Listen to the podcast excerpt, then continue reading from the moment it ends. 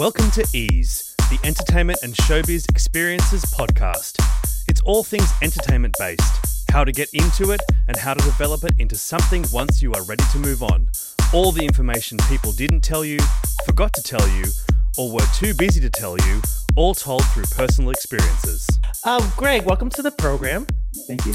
Um, it's uh, I, before we even started, I was talking about I'm a coffee lover through and through. So when you started this and it started, I could see it online. I was really intrigued and interested, and I'm actually having a cup now, so I could refresh my I'm, we can refresh my memory as we as we go through this interview. But how would you describe yourself if you could use a bio line for yourself? What would it be for your life?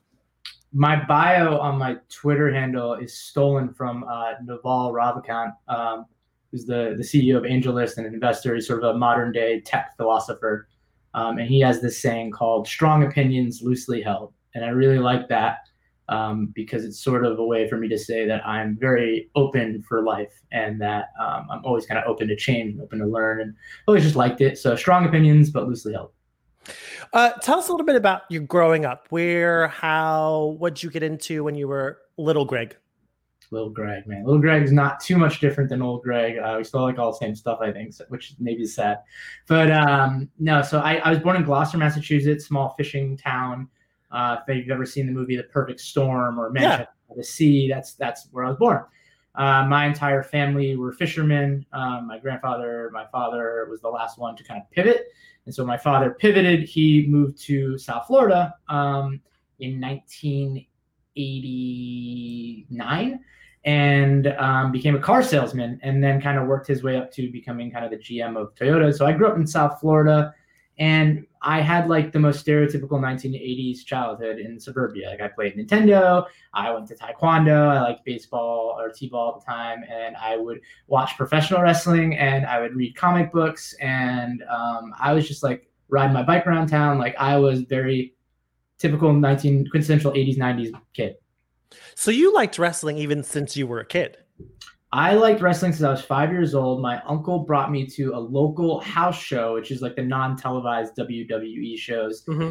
And um, this big wrestler jumped the guardrail to scare all the little kids, but I would not back down from. His name is King Kong Bundy. Would not back down from King Kong Bundy.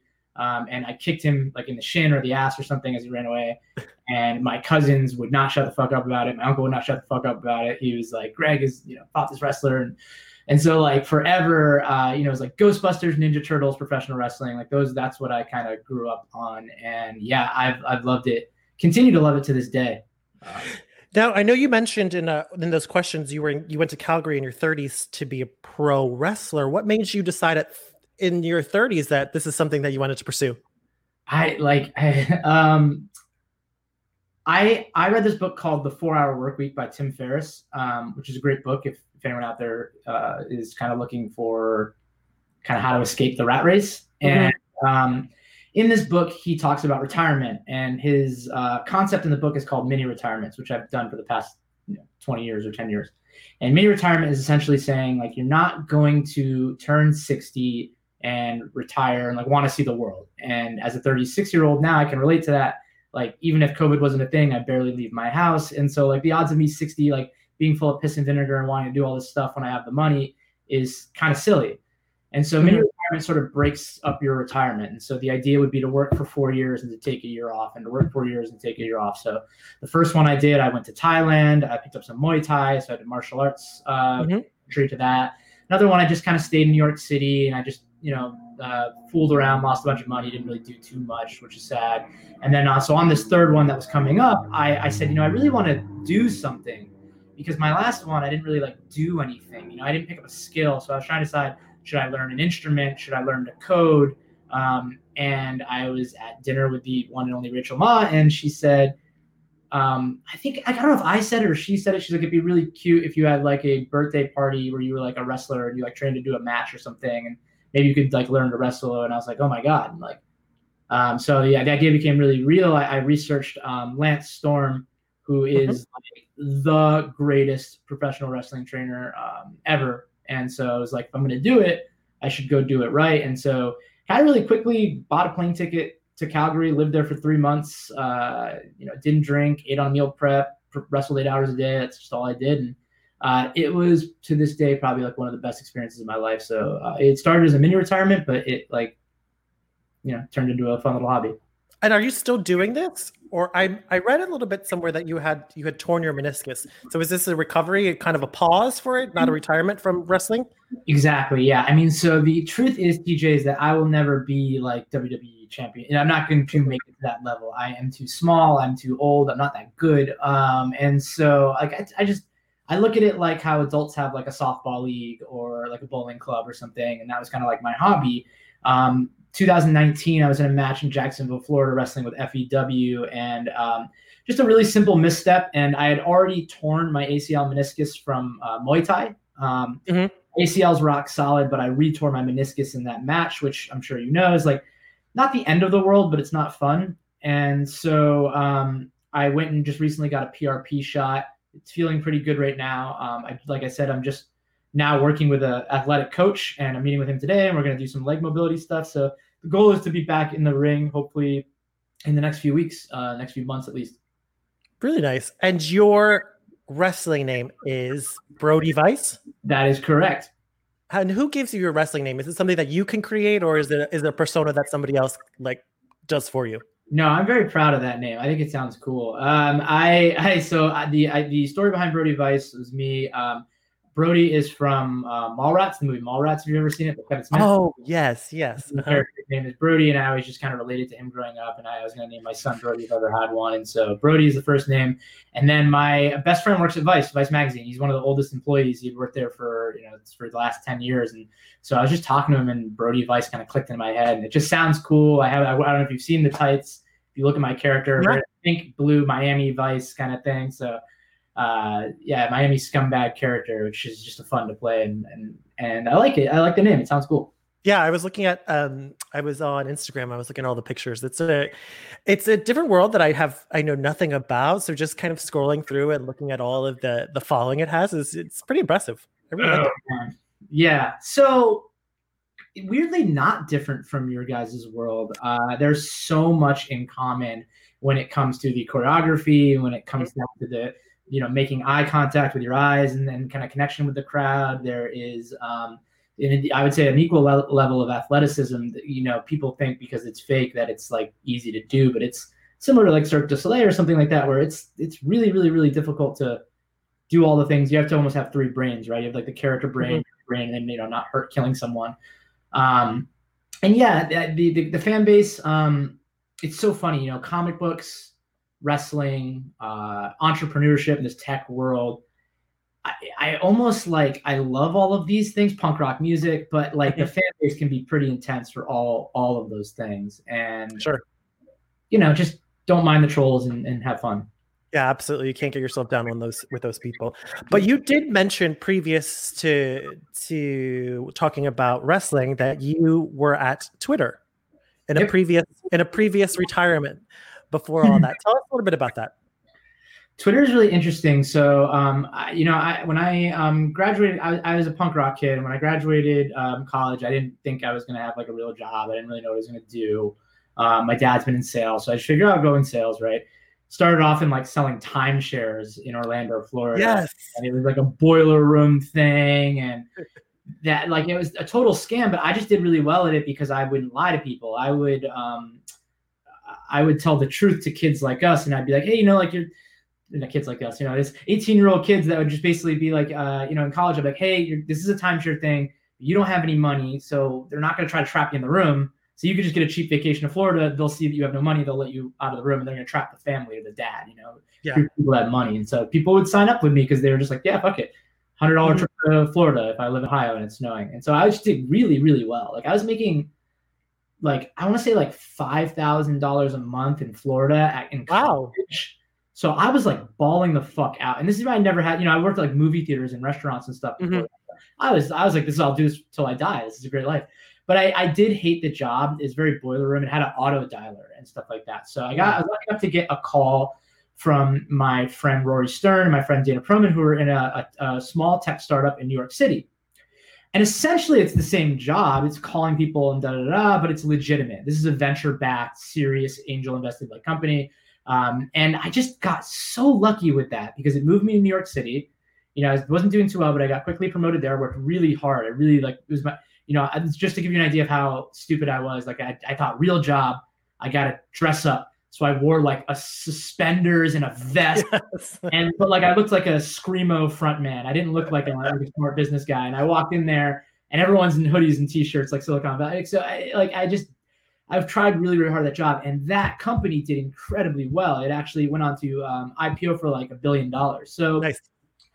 So that like like was my first real job, and basically I was then after doing some consulting and living in Thailand, taking some time off. Twitter reached out to me, mm-hmm. but it was a really interesting case because it was a company that had just got acquired by Twitter, and they were in the process, literally, of like signing the papers and moving. So I knew I was interviewing for Twitter the whole time but the interview process was so informal and so weird because when you read about these big tech companies, it's very common to have like a three month long interview or a six week at the minimum. You know, you're doing mm-hmm. meeting, meeting people. It's very like they do these brain puzzles, and it's like you know, it's it's really hard to get these companies. Mine was a week long. It was like meeting with someone. They they talked on the phone. There was some negotiation. I got the job, and I was like, what the fuck? Like, how is it so easy to get into Twitter? lo and behold, I would find out that it's just this small company that was just like they liked me and they were going to hire me, and then like um, they knew they're you know I I knew I was interviewing for Twitter, but they didn't know the Twitter process to hire people yet. Gotcha. I think if I had to go through the actual Twitter process, I'm not sure I would have gotten the job. But I snuck in the back door of one of the biggest companies in the entire world, and again, I really got lucky with the team that I was on. So I sold ads, um, you know, the sponsored tweets, and I would sell like retargeting for tweets when it was like kind of early days for that kind of stuff. Mm-hmm. And just got like all the right clients. I worked with all the right account managers and, and salespeople, and just it was the easiest job I've ever had in my life. Hmm. But it was because you know you're not. I went from having to call people on the phone cold and say, "Have you heard of Yext?" and they'd be no. Nobody never call anyone up and be like, "Hello, sir. Have you heard of Twitter?" You know, it's like yeah. they're coming to you. So very different worlds. There were challenges, lots of challenges in Twitter, but it was like more learning about relationship management and learning about um, just like how to kind of be a grown up in, in sales world mm-hmm. rather like a, a boy. But I felt really out of my depth there for a very long time. Now, is that when you first started? Was that your first time to New York City? Did you just up and leave South Florida and just head over to New York? Yext was. So I had been in New York for uh, like four or five years before. Okay.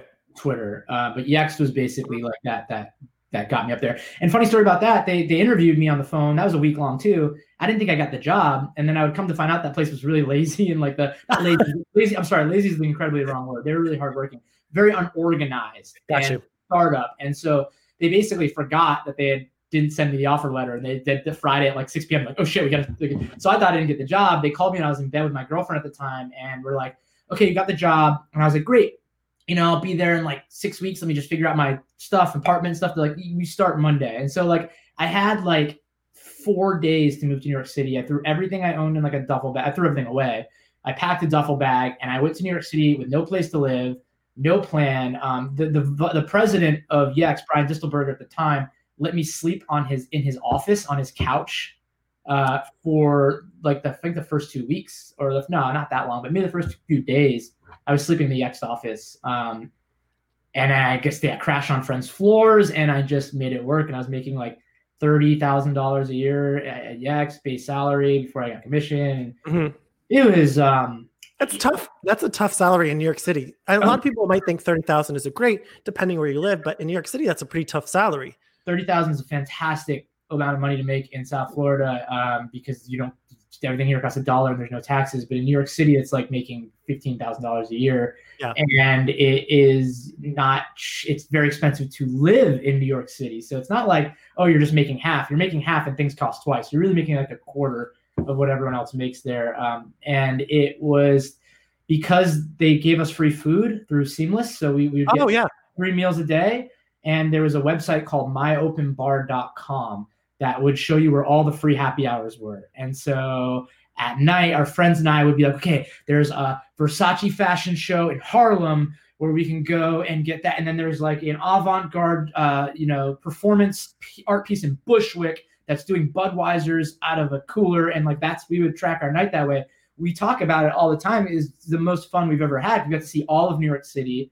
Yeah. Uh, the drinks were free, and it was just like you know you drink what they give you. So you're drinking like vodka, lemonades, and then you're drinking. It, it's really um. I would. I wish there. I don't know if there's something like that now for New Yorkers, but if you're broke in New York, find there's something like that. Obviously not now, but Yeah. you get rolling again. Um, it was. I can't. I look back and I don't know how I do that, but it just speaks to I guess how maybe um I had wish I when I lived in New York City, I wish I had something like that because we would have to do my friend group would always have to kind of write in our phones which hours people had happy hours because there was some that did like three to six, some did four to seven, some did ten to close. So you always had to shuffle around. I wish I had Right.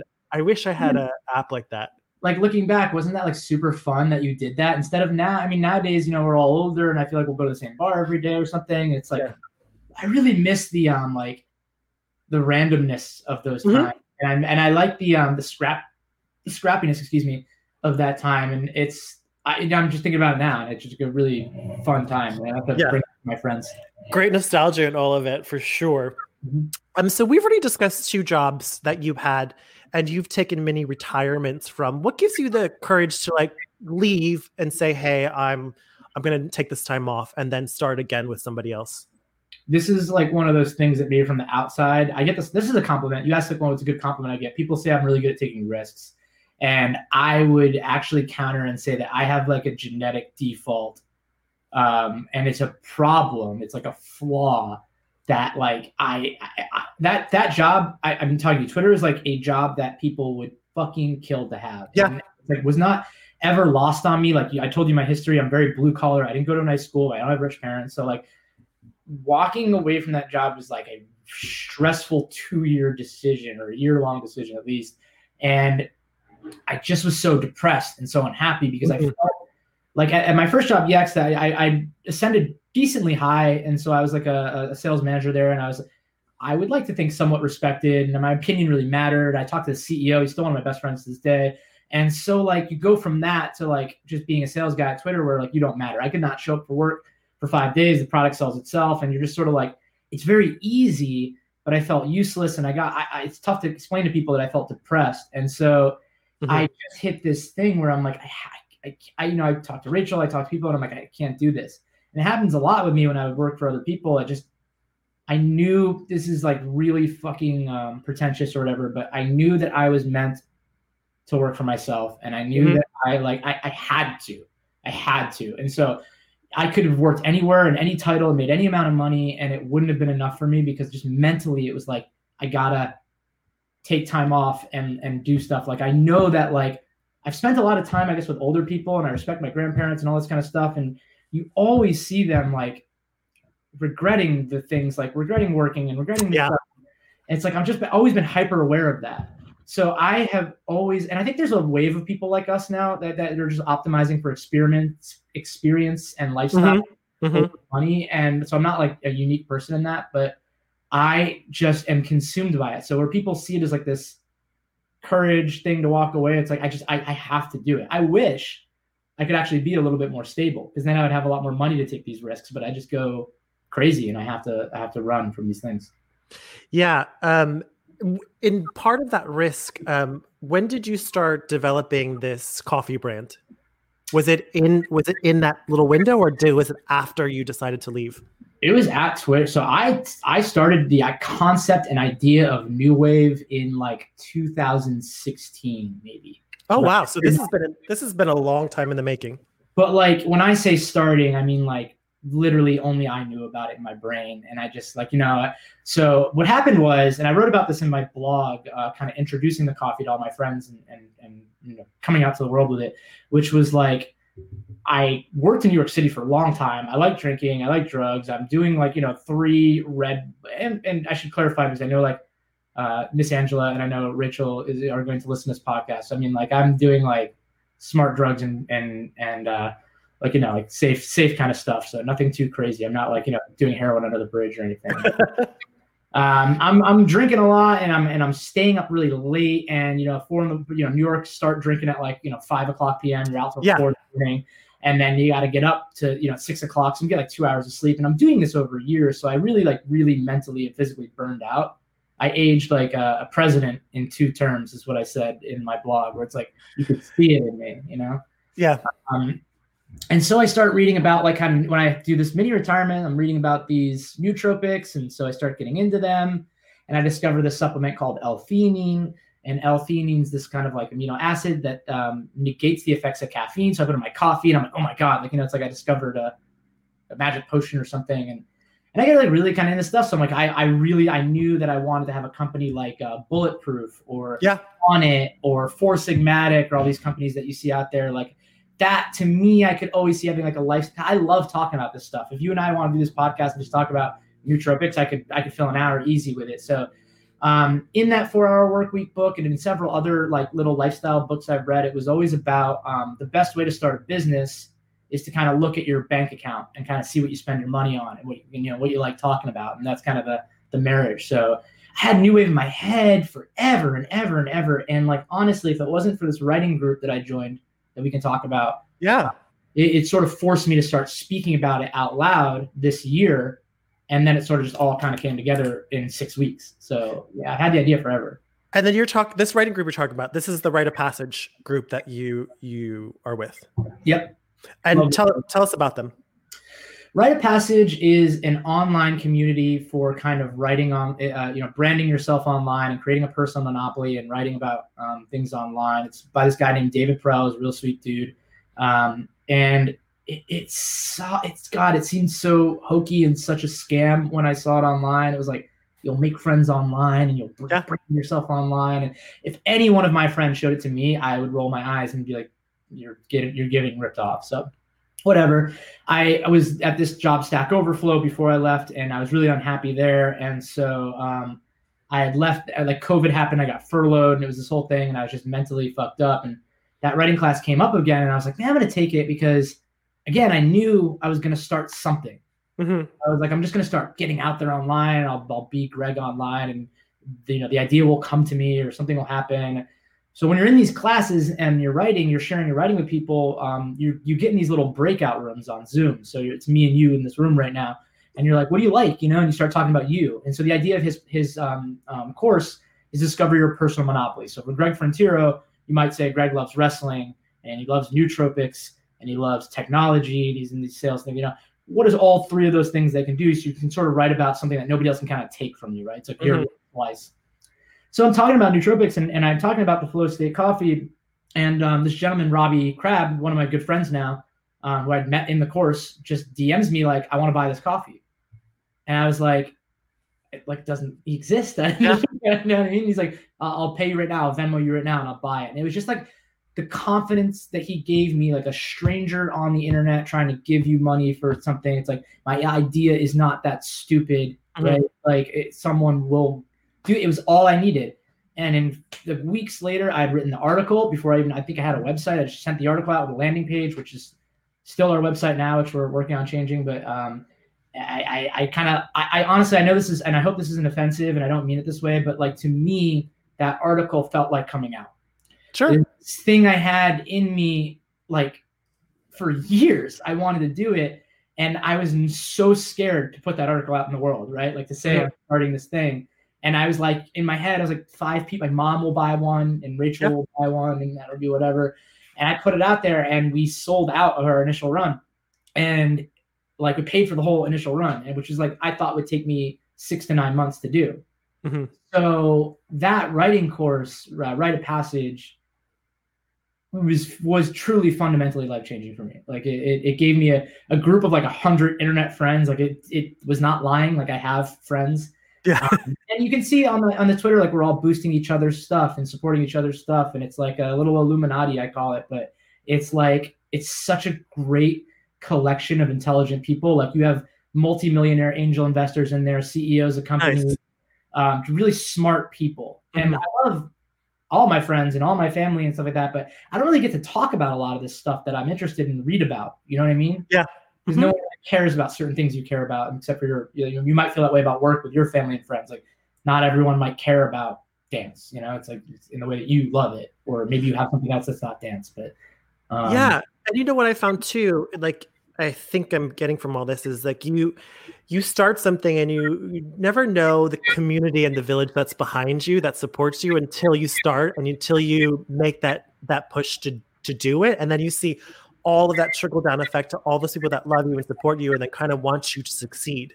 Yes, TJ, I had people from my kindergarten class yeah. order one. Like just like you know, and again, like people I hadn't thought of in years, all my coworkers from all the various jobs um, uh, that I mentioned so far, friends, family, um, just like like the village that raised me came out. Mm-hmm. Like I I would be lying if I didn't tear up a little bit when it happened. It's like so once it was done, you know, I had this thing where I, I didn't have any like you know money or anything like that to give people or cool things. So the only thing I thought I could do is I would write a personal letter to everyone who pre-ordered. So I said that. You know, everyone who does, I'll write you a pre-order. I ended up writing like 200 really personal letters about every single stage of my life. Yeah.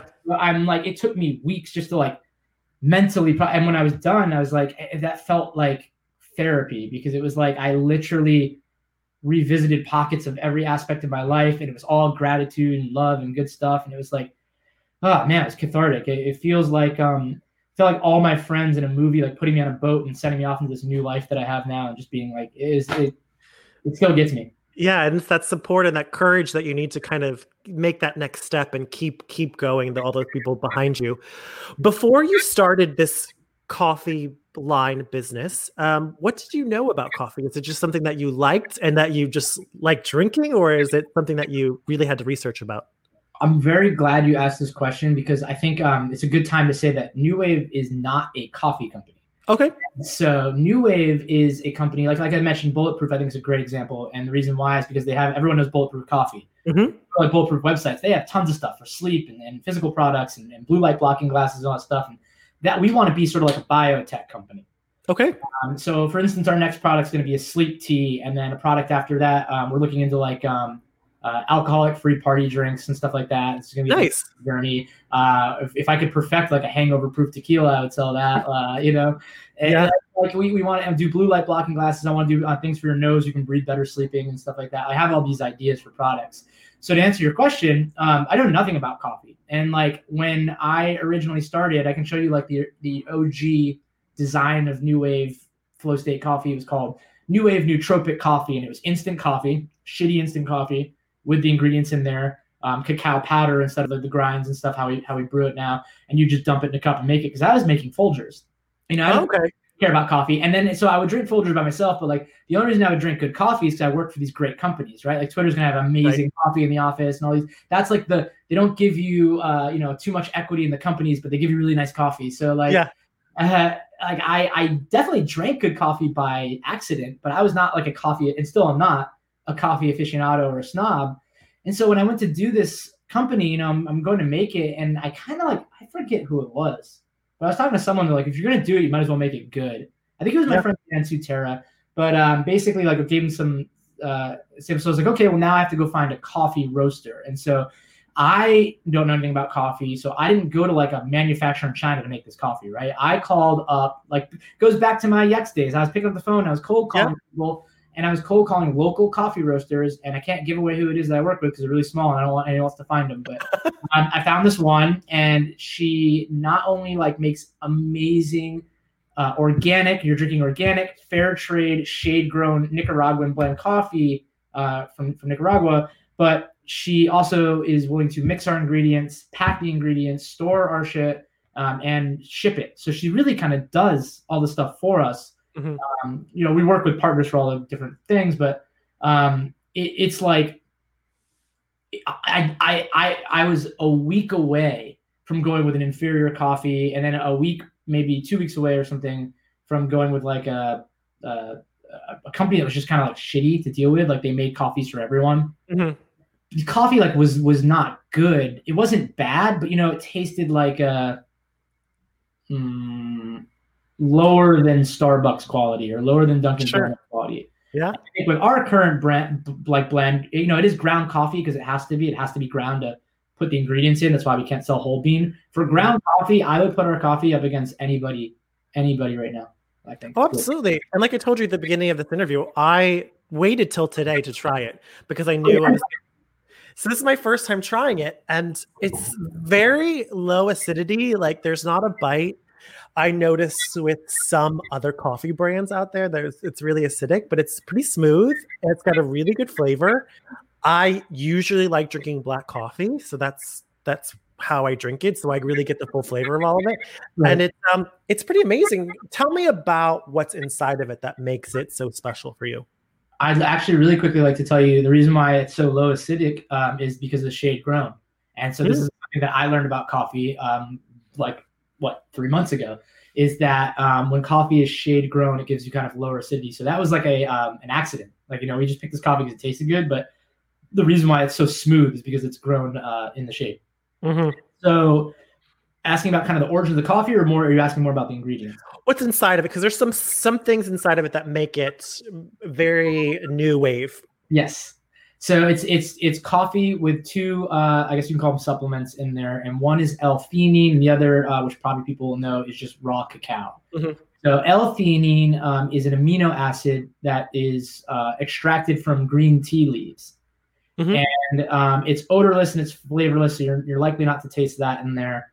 Um, and then the raw cacao is uh, just you know the rawest form of chocolate, basically. And so there's cacao and then there's cocoa um, which a lot of people don't know the difference of. Right.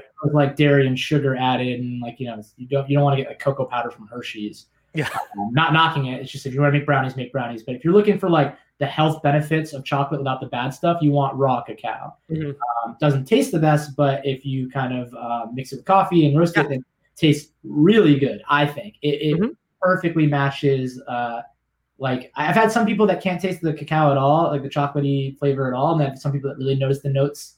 Um, but I just think it tastes fantastic, and we can get into the benefits if you'd like. Yeah, there's like a smooth, there's like a buttery taste to it, and I think that's that blend of that the cacao and the coffee together. You can you notice it when there's a um, if you drink a lot of coffee, there uh, if coffee brands that don't have the cacao in it, um, it's it has that buttery feel when you when you mix them together. The um the the uh, problem with cacao, and I, I'm how much I should give away on a podcast. We have like a patented way to make this coffee, basically. Perfect. um, because if you go ahead and try to add some cacao powder to your brewer, you will have a bad time. Uh, there is oils in, in the cacao, and it'll clog up your filter. Basically, is what's going to happen. So, Mhm. and so you'll it'll flood everything, and you won't have much coffee. You could, if you wanted to experiment with it, I think I would re- recommend everyone just take some raw cacao powder and kind of mix it in your cup after you make it Oh, okay. it really will level your experience up. So, just to, I guess, probably people are going to want to know why I put these things in the coffee, right? Yeah. So I should talk about that. Um, so L-theanine basically promotes alpha waves in your brain. This is where I'm going to sound very. I always like to say I, I sound very Joe Rogan when I start going off on these tangents, but um, Nice. your brain has electrical activity going on all the time. It's a spectrum of sort of five brain waves. Um, at one end, it's like you're comatose or deep sleep or dead. Um, on the other end of the spectrum, you let's say are getting mauled by a bear, where it's like your brain is very focused on that one problem. It's not really thinking about did I leave the oven on. So it's like you have like this high stress brain waves, like very actively solving one problem. The other end is like you're solving no problems because you're dead. Um, and in the middle of the brain waves, which is really what we all want to strive to have, are alpha waves. Mhm. That your brain is like definitely up and running, but it's not trying to tackle anything major or big. And so um, you are very high in alpha wave production when you are in the shower or right before bed or during Okay. meditation. Right now, you kind of see what I'm talking about. Yeah. L-theanine boosts alpha wave brain production. Um, the biggest benefit of L-theanine is it makes you really calm and it makes you really uh, relaxed, but it does not sedate you. So Mm. what that means is like you could get in an alpha wave state by chugging NyQuil and drinking coffee, but you're gonna have a bad time, right? You're gonna be Yeah. very tired. Um, this supplement is synergistic with caffeine. So it basically means you get all of the energy and focus from your cup of coffee, but you feel very relaxed. And this is what kills the jitters. And this is what helps you kind of be lower anxiety. Um, that's kind of like your big point. The cacao is basically just Mother Nature's antidepressant. It is a natural mood booster. It boosts everything from serotonin to dopamine to um, a chemical that is only found in your brain when you are falling in love, um, Mm. called phenylethylamine, I believe. And so it, it's it's the reason why cacao, the translation of cacao, is food of the gods because it does all the Mm. stuff for you. Um, the other fun fact and why we put it in the coffee is because cacao will um, your blood vessels when you drink a lot of coffee will constrict, right? And then Mhm. it takes more coffee to get through. That's why you build a tolerance to coffee. Raw cacao increases the elasticity of your blood vessels Okay. allows better blood flow, so you're getting more coffee to the brain. So, like all of these things in tangent basically means you get like the energy and the focus and the mood boost from a cup of coffee, but you're not getting the anxiety, you're not getting the heart rate, you're not getting the jitters, you're not getting the blood pressure negatives. So Mhm. we kind of feel, um, and the marketing of it is kind of flow state coffee because I'm really big on, and we can talk about this in a second, um, physiological triggers to kind of activate flow states. So Mm. it might be a smell, it might be hitting a certain song. Uh, for me, it's flow state coffee. It's like I drink that coffee, it, it primes my brain to kind of go into this creative flow state, and then I'll kind of start my writing for the day every day with it. Um, I love this coffee. I've drank it for five years before we started selling it, and you know when you put something like that out into the world, it's like a little bit crazy because there's just so many things out there right now that are like anti jitters or like it beats that 3 p.m. coffee cup. It's so marketing and chilly, but Yeah. I mean, if you go online, which I'm sure you have, like art speaks for itself at this point. I'm really proud um, of the feedback we've gotten and the work we've done, and people are really, really enjoying the effects of this coffee. So it's like I am, I could not be happier that people are liking it. Yeah, and uh, there is a great following for it. For I mean, I knew about it. I learned about it probably during the pandemic. Is that when you started going really heavy into the the flow state coffee? Yeah, we started the company three months ago. Oh, okay. So you started it right in the middle of the pandemic. Yep. And I have no context if it's hard to start a business during a pandemic because it's all. but I can Yeah. tell you that I, I uh, it's not easy, but it's not like impossible. So if you're out there listening to this podcast and you're like, I want to start a, a business, but you know, it's not a good time to start a business. I can tell you that e-commerce has never been higher. Um, people's want want uh, to support uh, small businesses has never been higher. Yeah. Um, and I think that it's just a fucking fantastic. You got the time. You know, this is a fantastic time to start something. Yeah, and I, I tell a lot of people this too. People's expectations of things after being stuck inside for three, six, nine, 12 months, their expectation of technology and their expectation of uh, not necessarily products, but their of other things is kind of normalized. We were always living in this need more, want more, I need to achieve more. And now we're kind of normalized with this pandemic, and people have been like wanting to support and wanting to reach out and wanting to create all of those things. Yeah, and I think there's a real like appreciation of connection now. It feels Mhm. like our connections broken, and like now everyone's sort of prioritizing things that matter and relationships that matter. So maybe that's that's the thing too. I think maybe I hit an emotional note when I was starting a business or at this time. I think, um, you know, I'd like to think all my same friends and family would have came out and support anyway. But yeah, I, I just there's so many things where I'm like, "God, I wish I started five years ago when I had the idea. Sure. I started earlier. I wish I started earlier. But I think it's just um, if, if yeah, if you're out there, if there's anything you would take away from this podcast and you're thinking like, should I start something now or whatever, I would say yes. It's a good time to do it. Now you mentioned other products from the the Noowave line. Um, why did you guys? Why did you decide to start with coffee first, with above tea or other um, things that you were thinking about? It wasn't too conscious of a cho- like so like the coffee was co- sort of like always the you know like when I said I had this idea, it was always the gateway drug. It was always the first thing. Always like like the product that I guess I knew more than any other product that I had all the science behind L-theanine and cacao are backed for me. Like, so L-theanine is not super known, you know. Sure, not yeah. like tell people that they might like raise an eyebrow, but if you Google L-theanine, you Google L-theanine, coffee, coffee, or caffeine in general. I mean, this goes back to the 1960s. There's little, there's there's really zero risk. There's there's nothing but reward.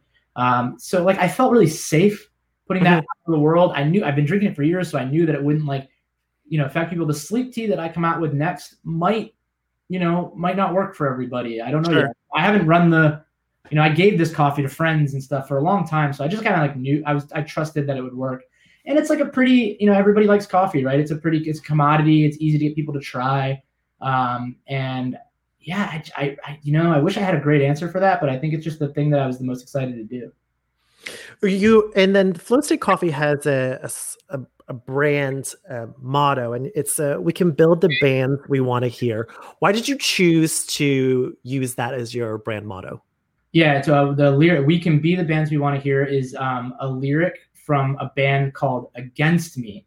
Uh, it's a punk rock band from South Florida that I've, I've liked my whole life, and um, they put out this really great album with a titular song that is called New Wave. And oh. W, like the, the correct pronunciation of New Wave. And so that's why the company is called New Wave. And so we can be the bands we want to hear.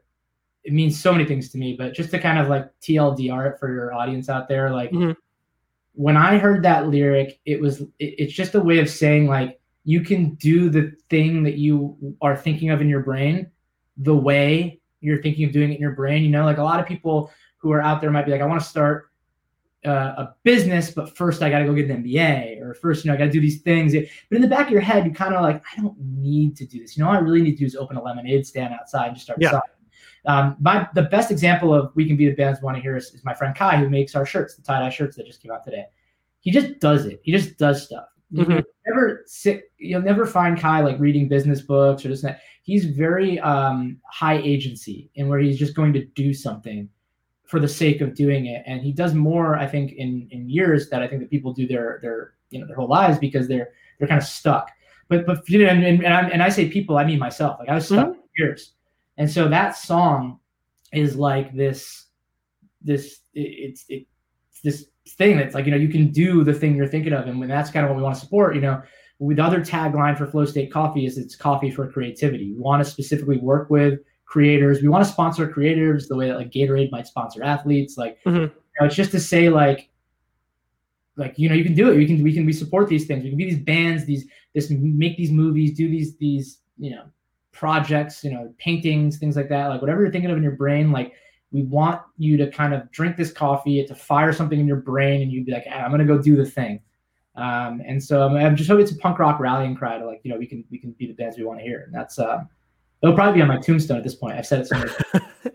I was reading it and I loved it because it was a, a total new wave thinking, um, a new age thinking. Um, if you want to do something, like you said, just go out and do it. Kind of stop putting the obstacles in your way. Tap yourself on the shoulder and say, "Move out of my way," and kind of do it. And that's, I I read it and I said, "Oh, this is kind of how I want to live my life." And this is like a really great motto for creating things that you don't see out there.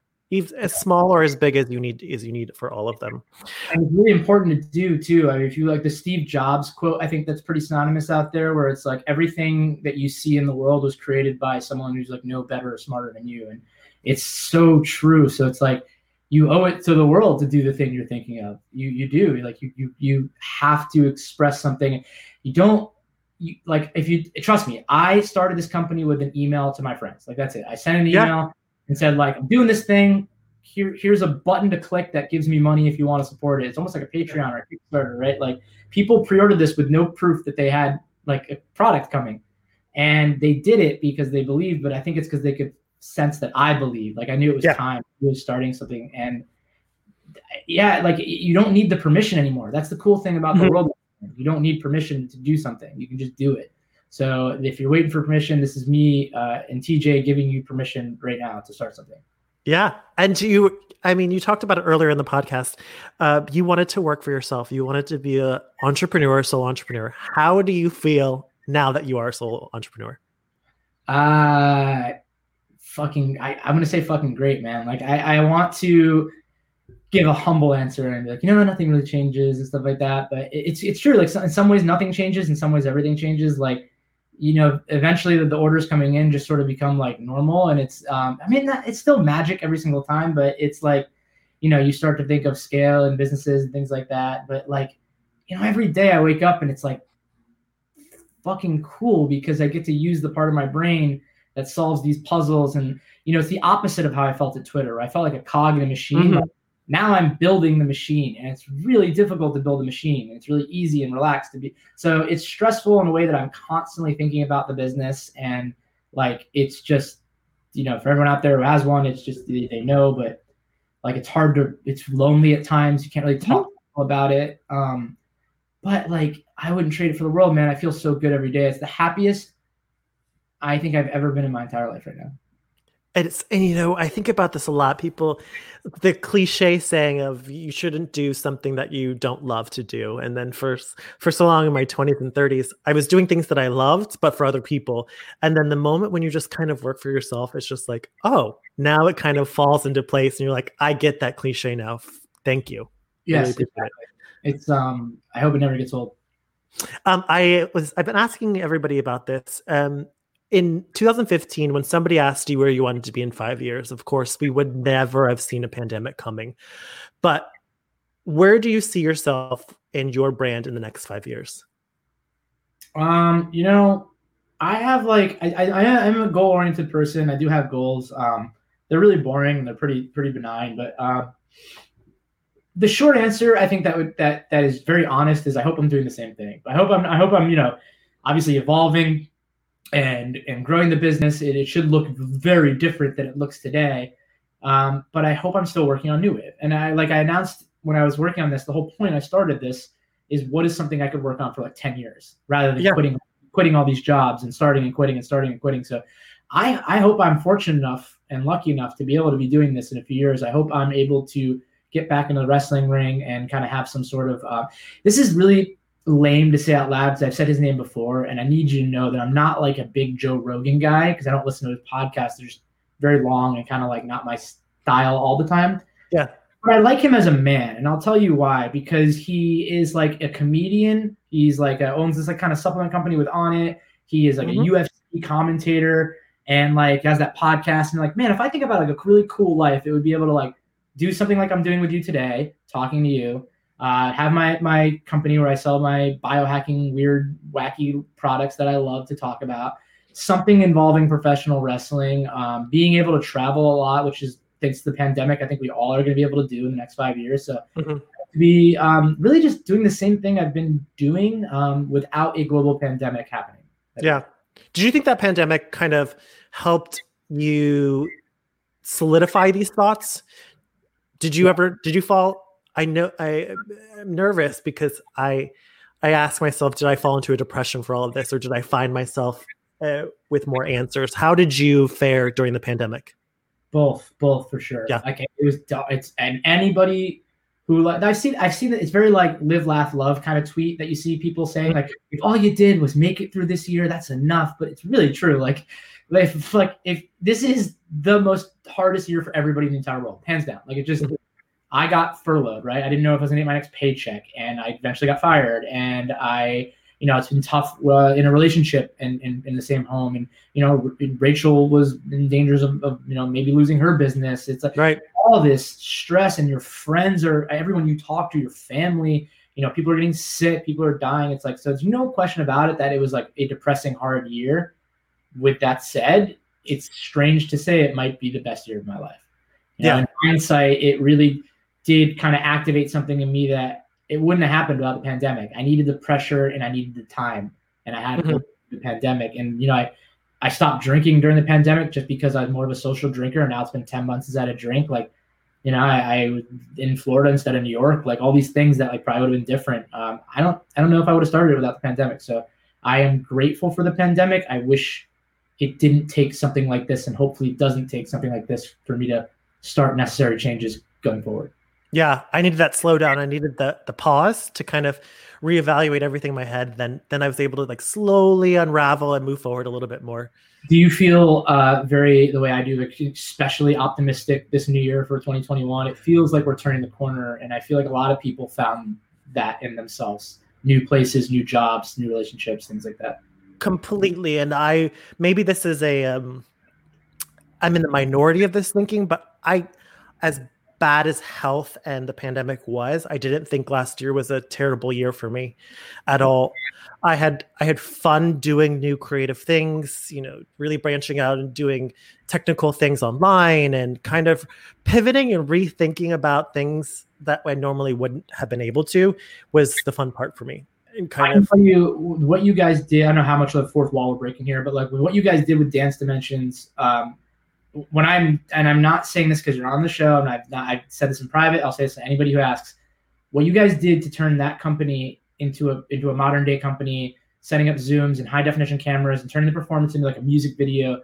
I am promising you, I'm telling you this from the bottom of my heart. I work with giant tech companies. I have friends in Google, Facebook, and Twitter and stuff, and you know couldn't figure this stuff out. Mhm. You guys figured that out and like and and actioned it and like made it successful. And I think like that story of Mhm. dance and surviving and getting into this kind of era is should be in business books, should be taught in like Harvard Business Reviews. Like that to me was inspiring. So, not like you know Rachel figuring out how to work Zoom and never heard of Yeah. it before. Like that's insane. You know, I Yeah. mean?